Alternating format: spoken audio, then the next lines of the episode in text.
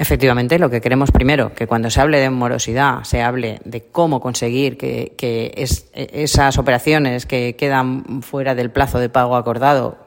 puedan ser cobradas, eso sería clave. Por otro lado, que las restricciones que se quieran poner a la libertad de negociación en los contratos en contra de los pagos bueno, pues eh, para que se eviten las situaciones de abuso por parte de, el, actor muchísimo mayor de tamaño, pero que se permitan los acuerdos entre iguales y, por supuesto que en caso de que Mm, sigan adelante con esta determinación de, de limitar o de, sí, de poner límites a la libertad de, mm, de contractual para fijar los plazos, que desde luego en ningún caso se hable de 60 días cuando en Europa eh, se, eh, se, tienen datos que nos indican que los plazos de pago están por encima de los 80 días. Una limitación de estas características Mm,